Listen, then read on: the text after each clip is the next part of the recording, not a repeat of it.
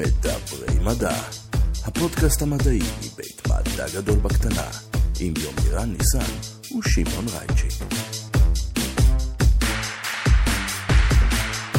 שלום וברוכים הבאים למדברים מדע, הפודקאסט המדעי מבית מדע גדול בקטנה, יומירן ניסן. אתה שומע אותי אי שם בזום? יש לי שמיעה של הטלף חביבי. אה, בגלל הטלפיים לא לובשים אוזניות, אה, אני לא יודע אם חקרת את זה פעם, אבל אנחנו שוב אה, ב social distancing. על מה נדבר הפעם, ומי מי תופיע בחלון השלישי של הזום שלנו? האורחת שלנו להיום היא דוקטור אורלי לחמי, שהיא ראש תחום לימודי כדור הארץ באוניברסיטה הפתוחה. והיא בעצם באה לספר לנו על נושא המחקר שלה, שעוסק במודלים של uh, uh, תנועת גזים באטמוספירה והשפעה על שינויי האקלים, וכמובן על ההשפעה האנושית שאותן uh, פליטות גזים לאטמוספירה גורמות. אז אם ראיתם שקיות פלסטיק בחוף הים, היום אנחנו נתרומם גבוה גבוה אל העננים ונראה מה בני האדם הצליחו לזרוק לשם. פרק מעניין מאוד וחשוב מאוד, זה הזמן להתחיל לדבר מדע. שלום אורלי, ברוכה הבאה לפודקאסט שלנו, מה שלומך? מצוין. יומירן, מה העניינים? בסדר, שמעון, מה זה הדבר הזה שחוזרים להקליט בזום? אתה מוכן להסביר לי? אה, הלוואי וזה היה כל הצרות שלנו מהקורונה, אבל uh, זום זה רק uh, הקטנה מביניהם נראה לי, לא? כן, כן, לגמרי. כן. אבל אה, אורלי, את תתנחמי בעובדה שטווס לא ינחת מאחורייך באמצע ההקלטה פתאום. הוא יכול לנחות מאחורי ימירן, אבל ימירן כבר רגיל. אורלי, בואי תספרי לנו אה, בעצם, את דוקטור כמובן, אה, על מה, מה נושא המחקר שלך ועל מה אנחנו הולכים לדבר היום. אז אני מגיעה מתחום של דינמיקה אטמוספרית, זאת אומרת, דינמיקת זורמים של האוויר בעצם, והקשר של הדינמיקה הזאת לאקלים. זאת אומרת, אה, איך נראית הסירקולציה הכללית של האטמוספירה, איך היא מגיבה לשינויי האקלים, האינטראקציה בין ה... אז יומירן, זה קצת מזכיר לי את הנושאים, לפחות חלק מהנושאים שדיברנו עליהם אה, עם יואב לא מזמן, על כל מיני דברים שהאטמוספירה שלנו עושה לנו, לטוב ולרע. נכון, אבל בשיחה עם אה, יואב, אה, דיברנו קצת בקטנה על, אה, אתה יודע, מה זה אקלים, איך, מה ההבדל בין אקלים למזג אוויר, ומה החלק שנקרא לזה ה baby של יואב משחק בו, שזה אבק. עם אורלי, אנחנו הולכים לדבר על, נקרא לזה, על גורם נוסף, שהגורם הזה הוא יותר הגורם הגזי. וזה מאוד מאוד... אתה יודע, הרבה פעמים מדברים, אתה יודע, כשמדברים על, אה, על שינוי אקלים, על מה מדברים כל הזמן? גם יואב ציין את זה, על מה סופרים כל הזמן? אז... הוא אה, פחמן באטמוספירה. נכון. על גז, במקרה הזה. כן, יש את ההיבט הכימי של הגזים ויש את ההיבט uh, של דינמיקת זורמים. אז uh, המחקר שלי הוא מגיע מהכיוון של הדינמיקת זורמים, זאת אומרת, מסתכלים על, ה, על האוויר כזורם, uh, לא מתייחסים לכל מולקולה, אלא אה, בעצם כמו שאנחנו מסתכלים על מים, אנחנו לא מתעניינים במולקולות הבודדות, אלא מתייחסים לזה כאיזשהו תווך אחיד מבחינת, ה, מבחינת הכימיה שלו. העלבת עכשיו מיליארדים של מולקולות מים בודדות שרוצות כן. יחס. We're all individuals. נכון. לגמרי. אז, אז מה זו בעצם אותה אה, סירקולציית אה, גזים שאנחנו מדברים עליה? מה, איך היית בעצם אה, מגדירה אותה או uh, מתייחסת אליה? אוקיי, okay, קודם כל אה, רוח, כן? רוח זו תופעה מאוד uh, מוכרת, uh, אבל uh, לרוח יש כל מיני סקלות. זאת אומרת, אנחנו ביום-יום מרגישים uh, משאבי רוח, שזה משהו שקורה בסקלות קטנות, uh, אבל uh, אפשר גם להסתכל על הסירקולציה הכללית של האטמוספירה, שזה אנחנו מסתכלים על ממוצע ל... לפחות מאות, אם לא אלפי קילומטרים, ואנחנו מסתכלים לאן האוויר נושב בסקלות האלה, וגם בממוצע על זמנים ארוכים.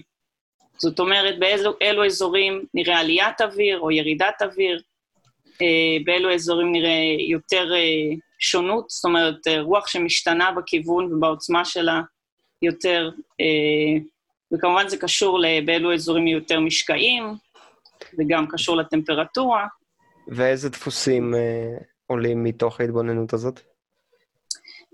אז קודם כל, האטמוספירה היא בעצם כמו מנוע, אפשר להגיד, שמונע מאנרגיית השמש, כי בעצם השמש לא מחממת את כדור הארץ באופן אחיד.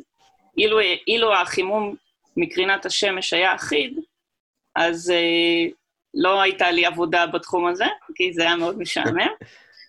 אה, אבל כיוון שאזורים מסוימים מתחממים יותר מאחרים, במיוחד אה, אזורים שנמצאים קרוב יותר לקו המשווה, אבל יש עוד הבדלים, אה, ולכן נוצרת, אה, נוצרים הבדלים בטמפרטורה, והם פועלים כמקור אנרגיה לסירקולציה האטמוספרית, שבעצם מסיעה את האנרגיה מקווי רוחב נמוכים לכיוון הקוטב. אז זה כמו איזשהו סיר שמחממים אותו מלמטה, ומתחילה תנועה של מים בתוך הסיר, כן? רק כשאנחנו כן, מחממים uh, מכל מיני נקודות uh, שקרבות לקו המשווה, אני כן. מניח שדברים כמו ים uh, מתחממים יותר מהר, או... היבשה מגיבה יותר מהר מאשר הים לשינויים של, של קרינה, זאת אומרת, למשל, בשינויים עונתיים, אז הים יגיב יותר מאוחר מהיבשה, ולכן זה גם יוצר הבדלי טמפרטורה. וההבדלים האלה בשביל האטמוספירה הם כמו איזשהו uh, uh, תנאי שפה שיוצר את, ההבדלים בטמפרטורה לאטמוספירה. בעצם המקור החום של האטמוספירה, אה, לפחות בגבהים העשרה קילומטרים הראשונים, הוא מהקרקע. זאת אומרת, זה פחות אה, חימום ישיר מהשמש, אלא יותר חימום, חום שעולה מפני השטח, מהאוקיינוס או מהיבשה. האמת, אם אוויר הוא שקוף, אז כנראה שבכלל לא הרבה אנרגיית שמש, לא הרבה אינטראקציה קורית בשלב הקרינה. זאת אומרת, כשהקרינה מגיעה מהשמש, אני מניח שה... כן. קרקע או פני השטח הם אלה שמתחממים, ומשם בקונדקשן, conduction? כן, בדיוק, כן, בדיוק. כן, זאת אומרת. כן, אה, במונחים פיזיקליים, אז נגיד שהאטמוספירה היא, היא שקופה ל, לקרינה, היא לא באמת שקופה, אבל היא שקופה באחוזים גבוהים לקרינת השמש. אה, יש גם החזרה מעננים, החזרה מאבק, יש קצת בליעה, אבל רוב קרינת השמש אה, חודרת דרך האטמוספירה, מחממת את פני השטח, ואז החום עולה כלפי מעלה בעיקר בשתי דרכים, או בקונבקציה, כמו שאמרת, זאת אומרת, בעצם אה, כיסים כאלה של אוויר חם עולים כלפי מעלה ומתערבבים לתוך האטמוספירה, אה, או דרך חום כמוס. זאת אומרת, מים שמתאדים מפני השטח נכנסים לאטמוספירה והם מהווים עוד מקור אנרגיה, כי אחר כך הם מתעבים. כשהם מתעבים הם משחררים חום. אז זה נכון. עוד דרך שחום עובר מפני השטח לאטמוספירה. מין uh, המזגן של הטבע. כן, אפשר להגיד. Uh, כן. זה גם מנוע, כי הוא בעצם גורם לתנועה. ומה מאפיין uh, את הזרימות השונות בין uh, אזורים, uh, בין uh, אזורים שונים על כדור הארץ, uh, לא יודע, מה ההבדל בינינו לבין uh, מה שקורה בקוטב? כן, אז קודם כל האקלים, הרי אנחנו מכירים את זה שהאקלים הוא שונה במקומות שונים בכדור הארץ. אה, וזה במידה רבה פונקציה לא רק של הקרינה של השמש, אלא גם של הסירקולציה של האטמוספירה. זאת אומרת, למשל, אה, באזורים הטרופיים, איפה שהקרינה מרבית, אז אה, החום מפני הקרקע וגם הלחות גורמים לזה שהאוויר עולה כלפי מעלה, מתעבה ונוצרים עננים עמוקים. ולכן אנחנו נראה את יערות הגשם אה, באזורים הטרופיים. עננים עמוקים זה שם של ספר שהתכוונתי לכתוב. כן, זה מאוד אה, פילוסופי. אז, אה, אה, ובאזורים, למשל סובטרופיים, אה, נראה ירידה של אוויר. אה, ולכן מדבר סהרה ועוד מדבריות בעולם נמצאים בקווי רוחב סובטרופיים. שזה אזור 30 מעלות. Uh, ישראל נמצאת על איזשהו ככה גבול בין המדבר לאזור הממוזג, שזה אזורים כמו אירופה או צפון ארצות הברית, ששם יש יחסית הרבה משקעים, לא כמו באזורים הטרופיים, אבל יותר מאשר באזורים הסובטרופיים. ובאזורים הקוטביים, שוב יש אקלים יבש וירידה של אוויר.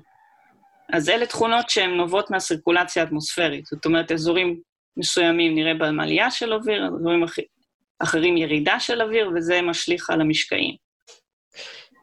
אוקיי, okay, אז עד עכשיו דיברנו על הטבע כמו שטבע התכוון להיות, או לפחות כמו שיצא לו להיות. אה, ואז לתוך הדבר הזה אנחנו זורקים, אה, אנחנו, לא רק אנחנו, גם אה, הרי געש, אני מניח, יש להם תפקיד בזה, ועוד כל מיני תופעות, אנחנו זורקים גזי חממה. אנחנו זורקים כן. גזים שבעצם תתקני אותי איפה שאני טועה, לא אם אני טועה, אלא איפה שאני טועה, אה, שבעצם אה, מונעים מהקרינה החוזרת מכדור הארץ לברוח אל החלל. נכון? כן, הם לא מונעים אז... מהקרינה להגיע לכדור הארץ, אבל התדרים שבהם אנחנו פולטים את הקרינה, נכון? אוקיי, אז אתה, אז אתה לא לגמרי טועה, אני רק אנסה לדייק יותר את מה שאתה אומר. בגדול זה נכון, זה כן. הישג, זה הישג, שתדעי לך. אה, לא לגמרי לטעות, זה האמצעי כן, שלי. זה כבר משהו. אמ, אז אה, בעצם כדור הארץ, כשהוא מתחמם כתוצאה מהקרינה שהוא בולע מהשמש, הוא גם פולט קרינה. זו קרינה אה, בתדרים של אינפרה אדום, שאנחנו לא רואים אותם בעין, אבל זו קרינה אלקטרומגנטית בדיוק כמו הקרינה מהשמש, פשוט בתדרים יותר ארוכים. אמ, והקרינה הזאת בחלקה הגדול נבלעת באטמוספירה, באופן טבעי, נבלעת באדי מים ובעוד גזים, אדי מים בעיקר, והבא בתור זה פחמן דו-חמצני, וגזים נוספים, מתאן ועוד גזים שנמצאים בריכוז מאוד מאוד נמוך. Uh, הבליעה היא תלויה בעצם בתכונות של הגזים. כן, גזים שונים בולעים תדרים שונים. אז התדרים שנפלטים מכדור הארץ נבלעים בעיקר באדי מים ופחמן דו-חמצני, וזה משהו שהוא uh, היה לאורך כל ההיסטוריה של כדור הארץ. היו תקופות שפחמן דו-חמצני היה בריכוזים הרבה יותר גבוהים מהיום, ואנחנו מדברים תקופות גם לפני שהיו בני אדם וכולי. אבל אה, אה, בכל תקופה, כשאנחנו מדברים על תקופה של אקלים, אז אה, אנחנו נסתכל לפחות על מיליוני שנים, אז יש איזשהו מאזן בין הקרינה הנכנסת לקרינה היוצאת, והמאזן הזה מכתיב את הטמפרטורה. רגע, שנייה. כל פעם שהמאזן הזה קצת מופר, אז אנחנו נראה איזה שינוי בטמפרטורה. אני רגע שנייה רוצה לקחת איזשהו צעד לכיוון אחר. המומחיות שלך לצורך העניין במקרה הזה זה אלו, אלו גזים. ואם אנחנו מדברים ספציפית על אה, אה, הגז שהוא הכי משמעותי בסיפור הזה, פחמן אה, דו-חמצני, אז איך הוא בעצם משחק תפקיד אה, בשינוי אה, הטמפרטורות ושינוי האקלים הגלובלי? אז ככל שהריכוז של הפחמן דו-חמצני יותר גבוה, אז תהיה יותר בליעה של הקרינה שנפלטת מכדור הארץ. כאשר הקרינה נבלעת בתוך האטמוספירה, גם האטמוספירה פולטת. האטמוספירה מתחממת מזה, והיא גם פולטת קרינה גם כלפי מטה וגם כלפי מעלה. מה התהליך הפיזיקלי שגורם לו לבלוע בעצם, שיש יותר, חל... יותר מולקולות של גז, אז, אז יש יותר החזרה לכיוון כדור הארץ? אה, יותר בליעה, והבליעה הזאת אה, גורמת ליותר להתח... התחממות של האטמוספירה, ואז קרינה מהאטמוספירה כלפי אה, כדור הארץ. זאת אומרת, זה לא החזרה במובן הישיר של המילה, זה לא שהמדינה כן. פוגעת וחוזרת, אלא היא נבלעת, מבלה קצת זמן בתוך הגז, ואז אה, משתחררת לאט, ומכאן גם התדרים הנמוכים שלה. כן. אמ, אוקיי, ותגידי, איך השינויים האלה בעצם אה, משפיעים על אותה סירקולציה שהזכרת מקודם? אוקיי, אז התחלנו אוקיי, עכשיו להזין שינויים. כן, אז... אה, אנחנו יכולים בקירוב גס די טוב להתייחס לזה כאילו אה, הפחמן דו-חמצני, הריכוז שלו פשוט עולה בכל מקום, ואז זה גורם ליותר אה, בליעה של הקרינה באטמוספירה, של הקרינה הנפלטת מכדור הארץ. ולהתחממות, ואז, אה, ואז נכנס המשוב של אדי המים, שהוא אה, מאוד מרכזי בתגובה הטרמודינמית של האטמוספירה. זאת אומרת, אדי המים הם בעצם, אמרתי קודם, הם הגז, ה, גז החממה הראשון בחשיבותו עוד לפני פחמן דו-חמצני. הם בולעים עוד יותר, אה, חלק גדול עוד יותר מקרינת אה, כדור הארץ, ולכן, אבל, אבל תכונה נוספת של אדי המים זה שכשהאוויר מתחמם, אז יותר אדי מים נמצאים באטמוספירה. כיוון שבטמפרטורה יותר גבוהה צריך ריכוז יותר גדול של אדי מים עד שהם הופכים לטיפות ומתעבים. אז, אז אוויר חם יכיל יותר כאן, אדי מים. אז יש כאן משוב אה, חיובי, זאת אומרת... כן, בדיוק. זאת אומרת, האוויר מתחמם... וואו. סליחה. האוויר מתחמם, אז אה, אה, הוא מכיל יותר אדי מים, ואדי המים בולעים את הקרינה שנפלטת מכדור הארץ וגורמים לעוד חימום. אדי מים, אז עכשיו, ריכוז של אדי מים הוא יותר גבוה בקווי הרוחב הנמוכים, ולכן אנחנו נראה אה, יותר התחממות בשכבות ה... אה, כמה קילומטרים מעל הקרקע, אה, שש... שאדי מים מגיעים לשם יותר כשהאטמוספירה מתחממת, אה, ויהיה חימום בשכבות האלה, אה, שאנחנו קוראים להן הטרופוספירה העליונה, התחממות כתוצאה מעלייה בריכוז אדי המים. ואז יש לנו בעצם שינוי במבנה של הטמפרטורה. וכשהסירקולציה האטמוספרית מאוד רגישה לשינויים במבנה של הטמפרטורה, כי מה שהיא מנסה זה בעצם לפזר את, ה, את האנרגיה בין אזורים שונים, ו, והתופעה הזאת היא מאוד משפיעה על הסירקולציה, אבל בצורה... המבנה של הטמפרטורה, הכוונה היא לאיזו טמפרטורה יש בכל אה, נקודה ב, אה, בפלנטה או בשכבות של העננים? אה, בשכבות של האטמוספירה אה, התכוונתי? כלומר, אם, אם הייתה התחממות שהיא אחידה, בכל מקום אותו דבר, זה לא היה משפיע על הסירקולציה האטמוספרית. אבל כשיש שינויים... אם הייתה בכלל. כן, זאת אומרת, נניח, אה, אה, היו לוקחים את המצב הנתון ופשוט מחממים באופן אחיד בכל מקום, אז זה לא יגרום שום שינוי מבחינת כן. הסירקולציה. הבנתי. אבל uh, זה לא המצב. אוקיי. כן. אז איך כל אחד מהאזורים שהזכרת, הטרופי, הסאב-טרופי, מה, מה, מה קורה לנו בארץ כתוצאה מהחימום הלא אחיד הזה? אוקיי, okay, אז תופעה אחת uh, מרכזית של, ש, שקשורה גם לאיך זה משליך על האזור שלנו, היא uh, התרחבות של הטרופים.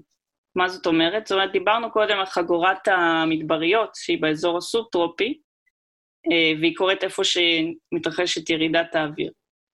אז אנחנו רואים בכל המודלים uh, ש...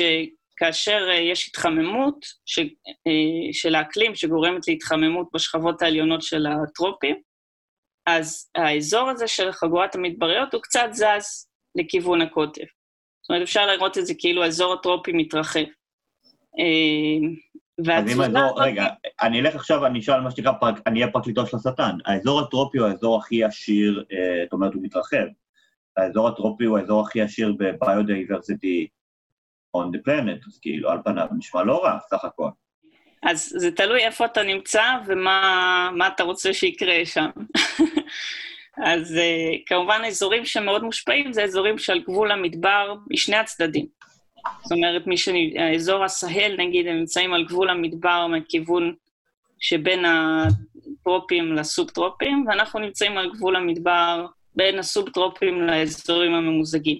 אה, אז השינויים יהיו בהתאם, זאת אומרת, אה, באזורים של... האמת שפחות רואים את התופעה של אה, יותר גשם באזורים שעל הגבול המדבר מהכיוון של הטרופים, אלא את התופעה של מדבור באזורים שגובלים ב, ב, במדבר מהצד הקוטבי שלו. ובאותה מידה גם יש... תזוזה, כן, ויש גם תזוזה אה, בקווי רוחב יותר גבוהים של, של מבנה האקלים. זאת אומרת, אנחנו רואים גם התחממות, בעצם התופעה המרכזית אה, בפני השטח זה התחממות באזורים הקוטביים.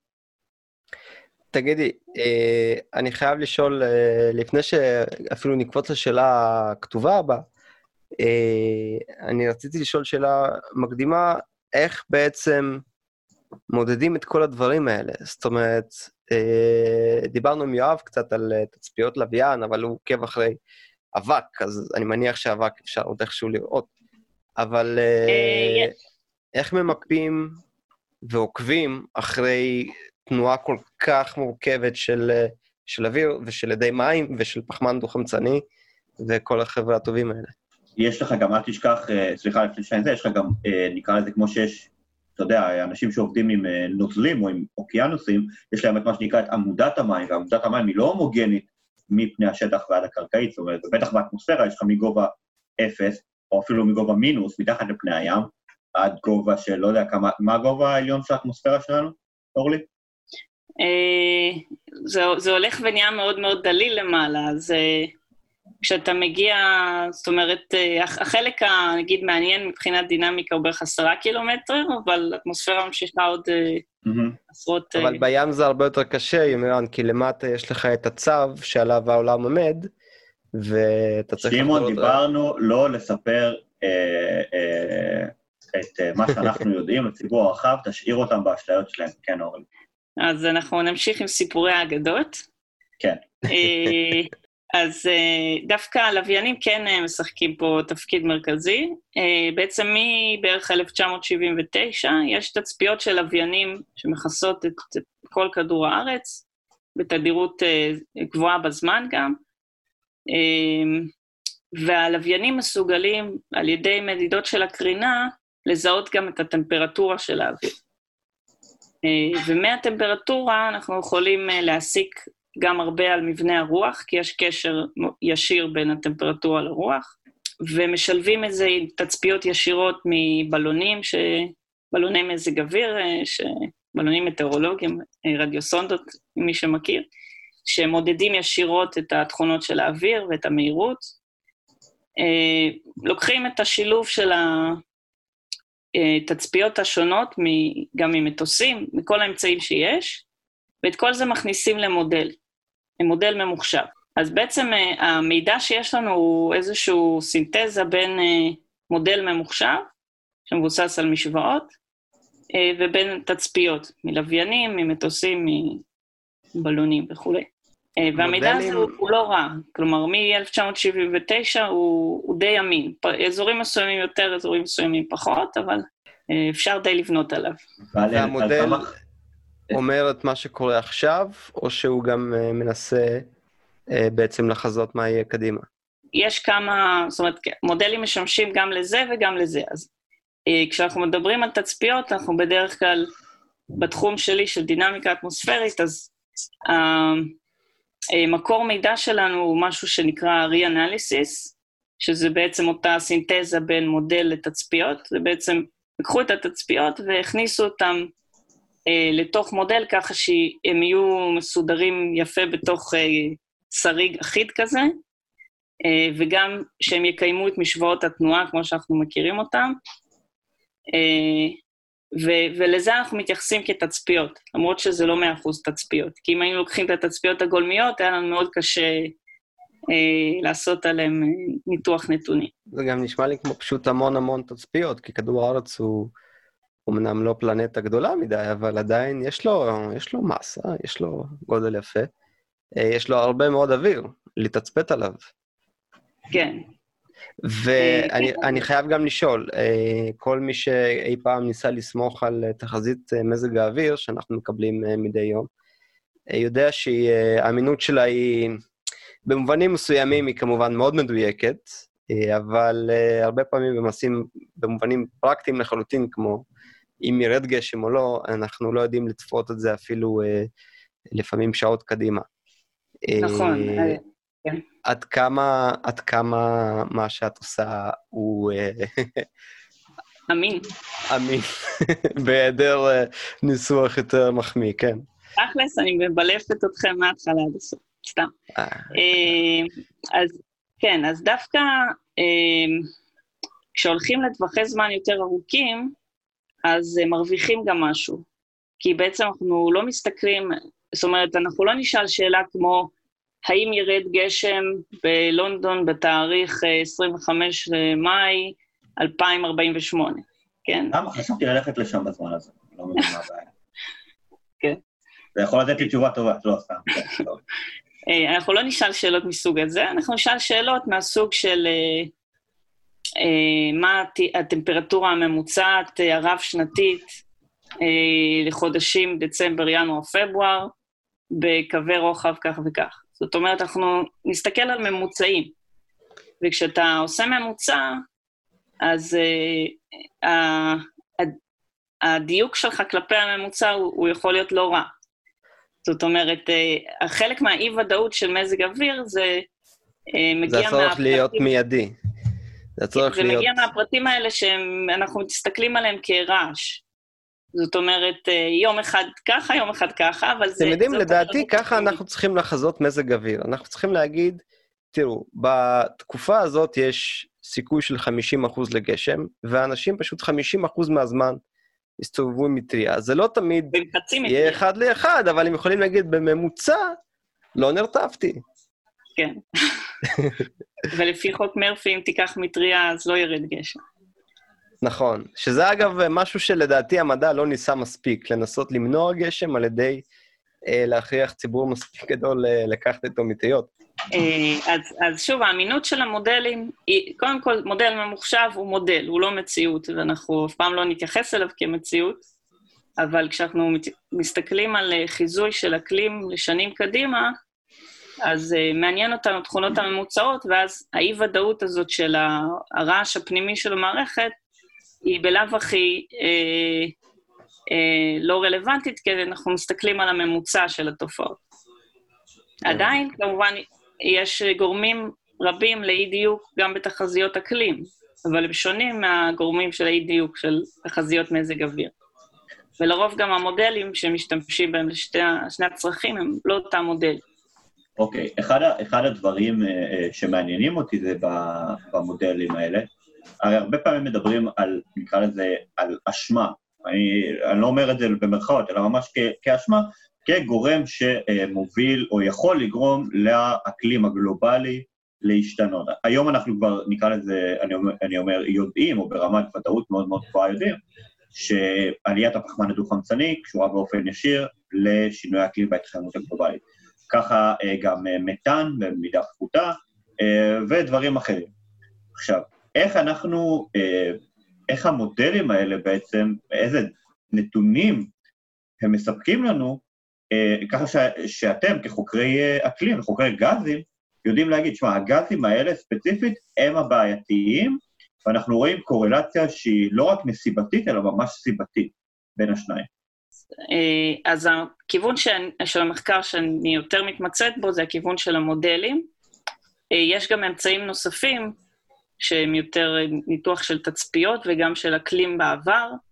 זה עוד כלי שמשתמשים, אבל הכלי של המודלים, בעצם אה, אנחנו, המודל כולל בתוכו את אה, אה, הדמיה של המשוואות, גם משוואות הזרימה של האטמוספירה וגם משוואות של התהליכים הכימיים, תהליכי הקרינה, תהליכי הגשם ועוד הרבה מאוד דברים שקורים באטמוספירה ובאקלים בכלל. ואתה יכול לקחת את המודל הזה, לתת לו לרוץ לכמה מאות שנים אפילו, אה, בהרכב קבוע של הגזים באטמוספירה, אתה יכול לתת לו עוד פעם לרוץ אחרי ששינית את הרכב הגזים. אה, ואז אתה רואה את ההבדל בין, בין, ה, אה, בין איך שהאקלים נראה עם השינוי ובלי השינוי. יש לי שאלה, אורלי. את uh, מדברת על uh, להבין את האינטראקציה הסופר מורכבת הזאת של uh, גזים, חום, uh, לחצים, תנועה, uh, דינמיקת נוזלים. עד כמה בעצם אפשר להגיד, אני, אני יודע שרק דינמיקת נוזלים זה נושא שעדיין uh, מתקשים איתו מאוד, בלהבין את החוקיות שלו עד הסוף. Uh, אנחנו יודעים uh, במקרה הטוב uh, לסמלץ, אבל לא לגמרי אפילו להבין. Uh, עד כמה כל הדבר הזה הוא, הוא... עד כמה טוב אנחנו מבינים את הפיזיקה? זו, זו בעצם השאלה. זאת אומרת, אני מניח ש... את כן יכולה להגיד שהמודלים האלה עובדים. כן. אבל זה, זה נשמע לי כזה כל כך overwhelming, כי מערכת כל כך גדולה, כל כך מורכבת. יש בכלל מחשבים שמסוגלים אה, לתת איזושהי הערכה מספיק מדויקת של משהו שקורה שם? מערכת אוקיי. כאוטית גם, צריך לציין, מערכת שהיא לא... אה, כן. מערכת פתוחה. כן. אז uh, זאת שאלה מצוינת ובמקומה, כן? זו באמת שאלה ששואלים אותה כל הזמן. Uh, ו... אז יש, יש כמה דרכים שמנסים לגרום לזה כן לעבוד. זאת אומרת, את, ה, את הפיזיקה הבסיסית, את המשוואות אנחנו יודעים, אבל זה לא מספיק. כי יש באמת אינטראקציה בין כל כך הרבה גורמים, ואתה צריך למדל אותה בצורה מאוד נכונה, כי כל שינוי יכול לשבש לך לגמרי את התוצאה. אמ, אז יש כמה, אה, יש מאמצים מכמה כיוונים איך אה, לגרום למודלים האלה לעבוד טוב. אז קודם כל, החלק של הזרימה, אז המשוואות שלו דווקא ידועות היטב, והחלק של הפיזיקה, של, של תהליכים שקורים אה, בסקלות קטנות, דווקא זה החלק הרגיש. כי יש לנו תופעות, למשל, שקורות בתוך עננים. אז אה, דיבר, הזכרתם את האבק, אז uh, האבק משפיע על, על כמות הטיפות וגודל הטיפות בענן, וזה ישפיע על סוג הענן, שישפיע על, על תכונות הקרינה. כי עננים מסוימים מחזירים יותר קרינה או פחות, ואם אתה לא uh, מתאר את התהליך הזה בצורה מדויקת, אתה תקבל תוצאה לא נכונה.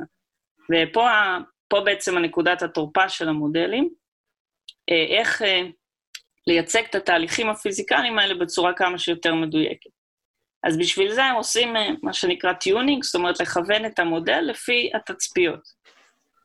אז אתה, יש לך המון פרמטרים, ואתה צריך, אה, אתה משווה אותם לתצפיות, את, ה, את המודל, את הפלט שהמודל נותן, אתה משווה אותו לתצפיות, ואתה משנה את הפרמטרים של, שלך ככה שיתאימו למציאות. ואז אתה נכנס... יש Machine Learning בתהליך הזה? יש מה? Machine Learning בתהליך הזה? Uh, בשנים האחרונות uh, עובדים על, על הכיוון הזה באמת. זאת אומרת, לשפר את הפרמטריזציות האלה בעזרת Machine Learning.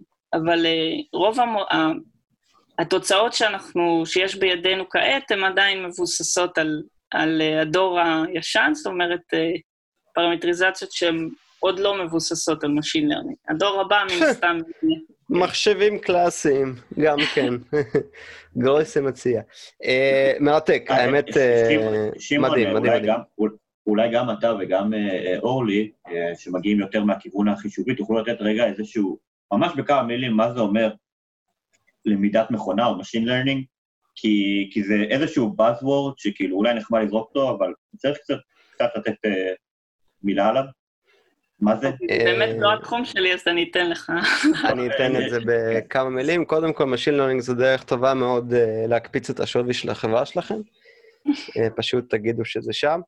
אה, Machine Learning בגדול, איך לסכם את זה בכמה מילים, זה כשאנחנו מנסים ללמד את המחשב לבצע איזושהי משימה, אבל במקום לתת לו אלגוריתם, כמו שנהוג בתכנות בדרך כלל, אנחנו נותנים לו אה, איזשהו סוג של אה, מוח במרכאות, ואנחנו נותנים למוח הזה ללמוד.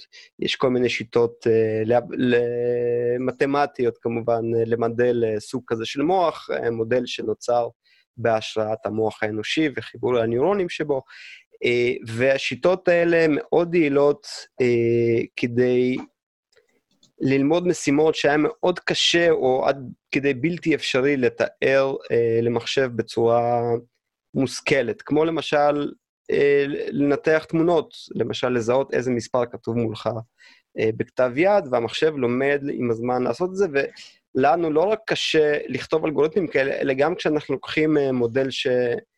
אה, זאת אומרת, לוקחים מוח כזה שכבר למד לזהות לצורך העניין מספרים, ואנחנו מסתכלים עליו, מה בעצם יש בתוכו, אנחנו לא מזהים בו ממש דפוסים, שזה קצת מזכיר את מה שיש בטבע, שמין אקראיות מסוימת, ויש הרבה אקראיות ב machine learning, כמובן לצד תבניתיות.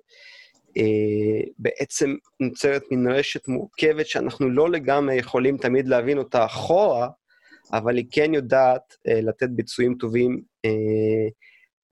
על ניתוח של כל מיני אה, דברים, בין אם זה תמונה, בין אם זה, לא יודע, קבלת החלטות בכל אה, מיני מצבים. אז אני שאלתי לגבי Machine Learning פשוט כי זה בדיוק נשמע כמו מקום שבו, אה, במקום שבני אדם בצורה מושכלת לא מצליחים תמיד לזהות דפוסים, דווקא בזה אה, טכניקות מסוימות ב-Machine Learning, ו- ואני מניח שהעלבתי עכשיו הרבה מאוד אנשים שעוסקים בתחום הזה, שבטח אה, יש להם אה, תפיסה מאוד שונה לגבי העבודה הזאת, אה, לגבי התחום הזה מהעבודה שלהם.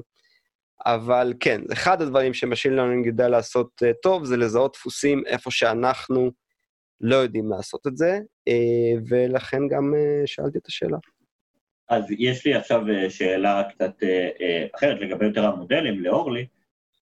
כשאני למדתי בתואר הראשון שלי את הקורס אקולוגיה למהנדסים בטכניון, הפרופסור, אני לא יודע אם את מכירה, יוחאי כרמל, סיפר ש... והראה גם דוגמאות להרבה מאוד מודלים של חיזוי של שינוי אקלים, ואיך ככל שפליטת הגזים, גזי החממה, האנושיים נמצאת בעלייה מתמדת בגלל אה, שרפה של דגלי, אה, אה, דלקי מאובנים. באופן ישיר אנחנו רואים התחממות גלובלית ושינוי אקלים יותר ויותר משמעותיים. הוא הראה מודלים שנותנים תחזיות לעתיד, שנוצרו אי שם כבר בשנות ה-90, תחילת שנות ה-2000, ואנחנו רואים שבאופן עקבי אנחנו או נמצאים בחריגה עליונה, כלומר המודל מקל מדי, או שאנחנו נמצאים ממש כאילו בחלק העליון, אה, ברוב הדוגמאות שהוא הביא. עכשיו, זה אומר שאנחנו, התחזית שלנו היא תחזית יחסית, המודלית שלנו יחסית אופטימית. מה באמת אה, שאת מכירה, נקרא לזה מקל, או איך מהדקים את המודלים האלה יותר, המודלים שנוצרים היום, לעתיד.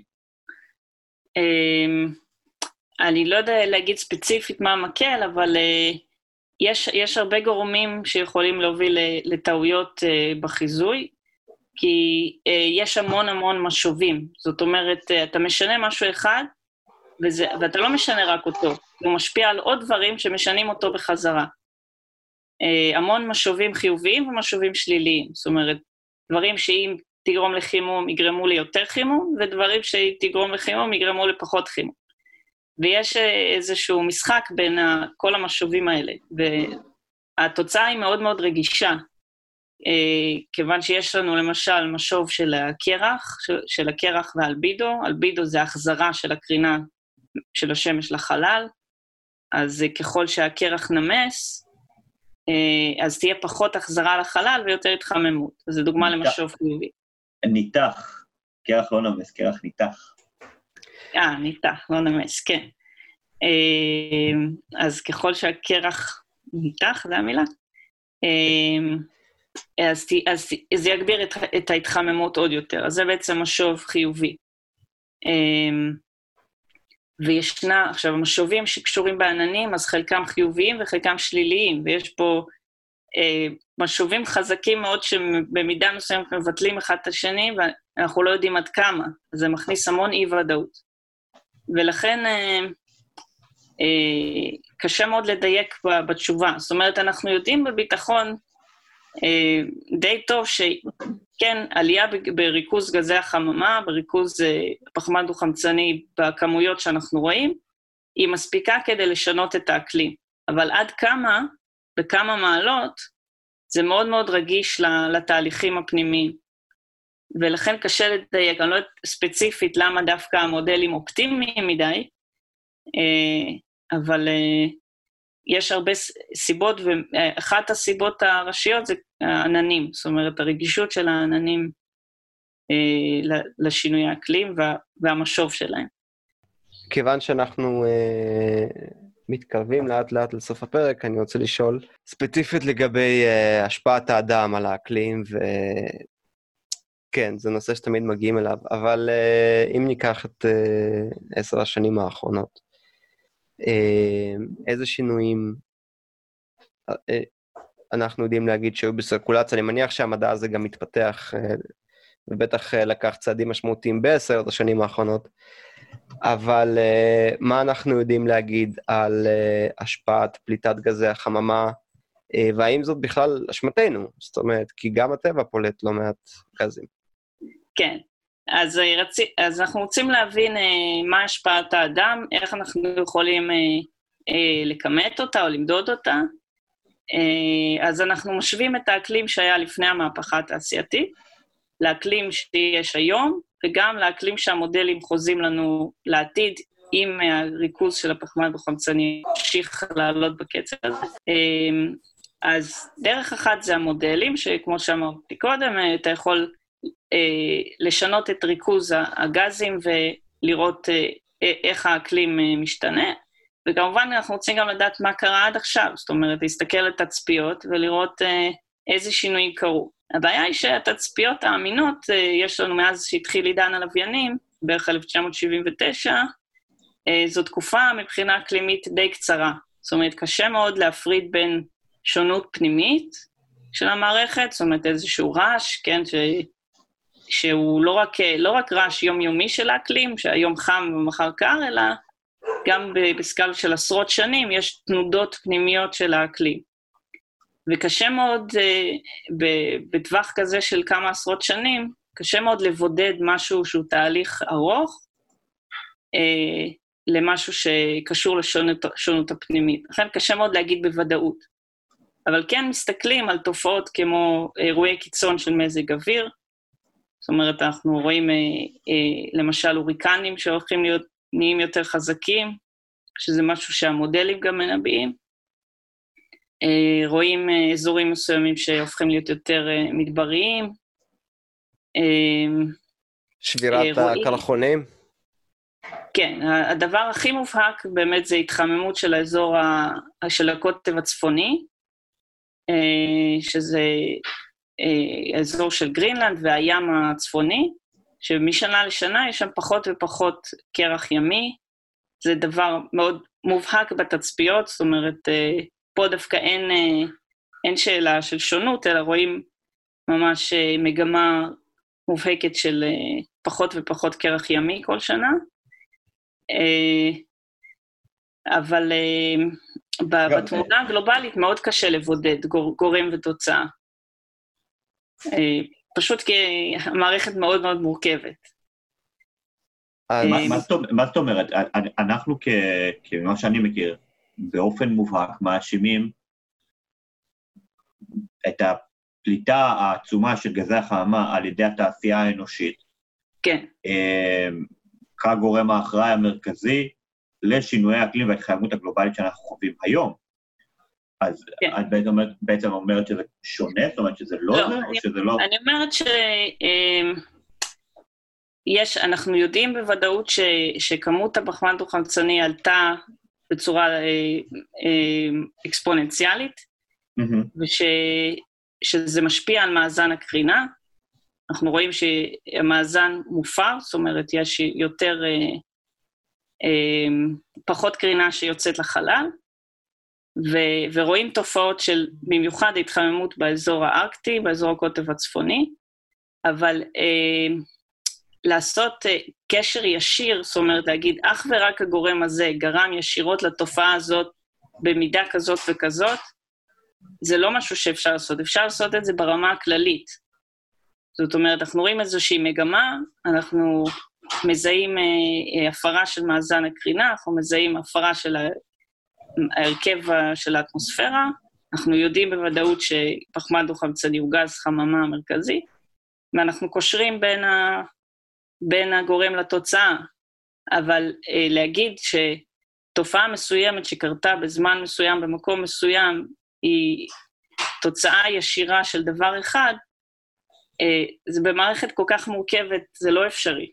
זה אף פעם לא יהיה אפשרי, אבל ככל שאתה עושה ממוצע על תקופות יותר ארוכות, אז הוודאות שלך עולה, כי אתה בעצם אה, על ידי הממוצע אתה מנקה את, ה, את הרעש הפנימי של המערכת. תגידי, אורלי. גם להגיד... ואול... כן, ימירן. אני אומר, צריך גם להגיד שאחד הדברים, נקרא לזה, המרכזיים שמהווים איזשהו הבדל, זה שהמהפכה התעשייתית שהתחילה בערך לפני 200 שנה, שזה לצורך העניין הקו שלנו, שם אז דיברנו על בערך 250 חלקיקים למיליון של פחמן דו-חמצני, היום זה כבר מעל 400.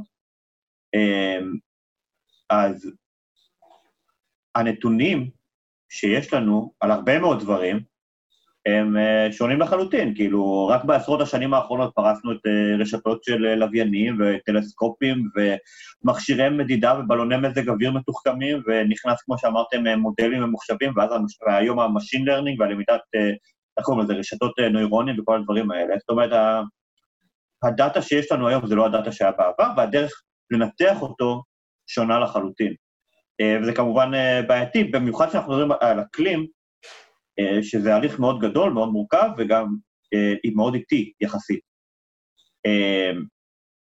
ההבדל הוא גם שהוא, הבדלים יחסית מאוד קטנים, כמו הפשרה אפילו חלקית של כיפת הקרח, היא יכולה לצורך העניין לגרום לשינוי החומציות והמליחות והטמפרטורה הגלובלית של המים, להרוס המון המון שונויות אלמוגים, ואז חלק אדיר מהחמצן האטמוספרי בכלל לא ייפלט. ואתה לא יודע מה, מה ההשפעה שם תהיה עדיין, כמה שאני יודע. שזה משהו מאוד מדאיג. מצד שני, אתה יודע, פתאום אולי עכשיו יהיה לך, לא יודע, מיליארד סינים ישתלו עשרה מיליארד עצים והורידו את ריכוז הפחמן, אז אנחנו לא באמת יודעים הם, מה יהיה. הם גם, הם ישתלו מיליארד עצים ולא יטעו. כאלה מיליארד סינים. שאלה אה, אולי מדכאת קצת, אבל חשובה לסיום, וזה ממשיך את, ש... את הקו שלך, אה, בעולם שבו את, את דיברת על, אה, הרבה על החזר הקרינה לחלל וכו', בעולם שבו קרינה, אצל הרבה אנשים, אה, התגובה הטבעית שלהם למילה הזאת היא אה, ביל גט שותה לנו צ'יפים במוח, אה, מה, זאת אומרת, איך את רואה את הסיקור התקשורתי, את המודעות וההד הציבורי שמגיע בין היתר גם מאנשים שמנסים לעשות שינוי, ביוזמת הסכם פריז למשל, לבין אנשים שיוצאים מהסכם פריז ושואלים בטלוויזיה האם שינוי אקלים הוא דבר אמיתי או לא. איפה את חושבת שאנחנו נמצאים היום מבחינת הסיכוי שלנו, אולי אין דרך עדינה לנסח את זה, אבל המוכנות שלנו כחברה להתמודד עם השינויים הכבירים האלה שאת מתארת, שקורים בקנה מידה פלנטרי, שאין לנו דרך יחידנית להילחם בהם. אמ, אני חושבת שספציפית השנים האחרונות כן היה שינוי במודעות. זאת אומרת, אם פעם אה, היית מדבר על שינויי אקלים, אז היו מסתכלים עליך מוזר, אז היום זה משהו שכל אחד שמע עליו, גם אם לא ממש הבין מה הסיפור. אה, המודעות מאוד עלתה לזה, ו- ובהתאם אה, המנהיגים כן לוקחים את זה בחשבון. זאת אומרת, כן רואים מעבר לאנרגיה מתחדשת בהרבה מדינות, או לפחות תכנון או כוונה לעשות את זה. אה, זה באמת מחוץ לתחום ההתמחות שלי להגיד לך כמותית. אה, לא, זו יותר שאלה של אה, דעתך, אנחנו כן, גם מנסים. קצת, את יודעת, כן. להשרות רוח כן. מסוימת במאזינים שלנו. כן, נכון, אז באיזה מידה אנחנו יכולים לעצור את התהליך הזה? כנראה שאנחנו לא יכולים לעצור את התהליך הזה, אנחנו לכל היותר יכולים לצמצם את הנזק. Uh, גם פחמן דו-חמצני, צריך לזכור שהוא נשאר באטמוספירה הרבה זמן. זאת אומרת, גם אם עכשיו אנחנו נפסיק לגמרי לפלוט, uh, uh, לשרוף דלקים מאובנים, uh, זה ייקח כמה מאות שנים uh, לחזור אחורה, כן? כן. לשיווי משקל שהיה. אה, אז המטרה שלנו כרגע זה לא לגרום לזה להיות הרבה יותר גרוע, אלא להשאיר את, את הריכוזים אה, כמו עכשיו ולא הרבה יותר. אז uh, מעבר לאנרגיה מתחדשת זה אחת הדרכים, ויש גם uh, מחשבות uh, אחרות של uh, איך, איך להנדס את ה... Uh, זה, זה עוד לא נמצא במקום שמעשי עד כמה שידוע לי. אבל... יש תוכניות להטיס את אלפים לחלל עם... כן. פרק מעולה עם יואב יאיר, שכן, בדיוק דיבר על לצבוע מגרשי חנייה בלבן כדי שיחזירו את האור. אוקיי. דוקטור, דוקטור אורלי לחמי, אה, אם עוד אורחות כמוך יגיעו לפודקאסט, אני עלול, עלול להשתכנע ששינוי אה, האקלים הוא דבר אמיתי. אני עוד לא שם, אבל אה, לאט לאט אני מגיע לשם. והפרק הזה כמובן מצטרף ללא מעט פרקים שבהם נגענו בצורה כזאת או אחרת באיכות הסביבה, גם בצד המחקרי המעניין וגם בצד ה... של, בצד שלנו, של, של לקיחת אחריות ו, ולפחות הפצת מודעות. הפצת מודעות לכל מה שקורה. התהליכים האלה מורכבים, לא פלא שהרבה אנשים אה, לא רוצים uh, להקשיב, כי, כי יש מאחורי זה הרבה מאוד מדע, ואנחנו באמת צריכים uh, אנשים מבריקים כמוך וכמו רבים מהאורחים שלנו שיעסקו בזה. יומירן? אני רוצה באמת להגיד מילה לסיום, כי היא מילה חשובה. עיקר ה... בעצם פליטות הפחמן והגזים המזיקים שלנו מגיעים אה, היום משתי מקורות, אם אני טועה כמובן אורלי תתקן אותי. האחד זה האנרגיה, ו- ו- ואנרגיה זה גם כולל, אני כולל בפנים גם uh, uh, תעבורה, בין אם זה תעבורה ימית, תעבורה uh, uh, אווירית, uh, משאיות, רכבות וכו'. Uh, ומשק uh, uh, בעצם המזון מן החי. אז לגבי מזון מן החי, היה לנו כבר פרק באמת נהדר עם uh, ניר, על uh, כך שאחד הדרכים לצמצם, לצרוך מזון מהחי, אבל לצמצם דרסטית את הפליטה של הגזי חמה, זה בעצם uh, בשר מתורבת. בשר כן. מתורבת, זאת אומרת שאתה עדיין תקבל את המנה הבשרית, אבל היא, לא, היא תיוצר במפעל ולא מבעל חיים שגודל ונשחט. וזה בדרך, כאילו, זה, זה לא משהו שיהיה אפשר להימנע ממנו לדעתי בעתיד. הדבר השני זה אנרגיה. עכשיו, אנרגיה, במיוחד אנרגיה נייחת, המקור לאנרגיה הכי נקייה שיש לנו היום זו אנרגיה גרעינית. כמות הזיהום שהיא פולטת שואף לאפס, כאילו ממש. אה, יש הרבה מאוד פחדים ממנה, וכנראה שנצטרך לעשות פרק הרגעה, אבל uh, לא יעזור, בסופו של דבר uh, uh, נאלץ לעבור לאנרגיות מתחדשות, כאלו ואחרות, ולאנרגיה גרעינית, במיוחד במעצמות ה... אתה יודע, במעצמות הרציניות שמחזיקות בטכנולוגיה. ונקווה שבעתיד גם הפליטות מתחבורה יתמעטו ביותר. פרק הרגעה, אורלי, זה משהו שהוא קבוע אצלנו בפודקאסט, זה כמובן הפעם הראשונה שאת מתארחת, אבל הרבה פעמים היינו צריכים להוציא... אה, שאלות הרגעה כאלה ואחרות אה, אחרי דברים שנאמרו כאן. אה, זהו, אני חושב שהפרק הזה הגיע לסיומו, ואני רוצה להודות לך, יומירן. תמיד עונג שמעון. כן, כן, כן, אנחנו מקליטים את זה לקראת מה שמסתמן כסגר השני, וחזרנו לזום על דעת עצמנו, אה, פשוט כדי אה, לא, לא להסב נזק איפה שלא צריך. אבל אה, פיצינו על הזום באורחת נהדרת. אה, דוקטור לילחמי, ממש ממש תודה שהתארחת, שדיברת על נושא חשוב, על נושא מסובך. אה, ותודה לכם המאזינים שהייתם בצד השני, אה, אי שם בעתיד, כשהפרק הזה יעלה וישודר. אנחנו כבר עובדים על הפרק שיהיה כאן בשבוע הבא, במדברים מדע, הפודקאסט המדעי מבית מדע גדול בקטנה. שיהיה לכם שבוע מצוין, תשמעו על עצמכם, אה, אם זה רלוונטי או לא, שתהיה לכם גם, מבחינת תאריך, שתהיה לכם גם שנה טובה מאיתנו כאן, אנחנו נשתנה. יאללה ביי.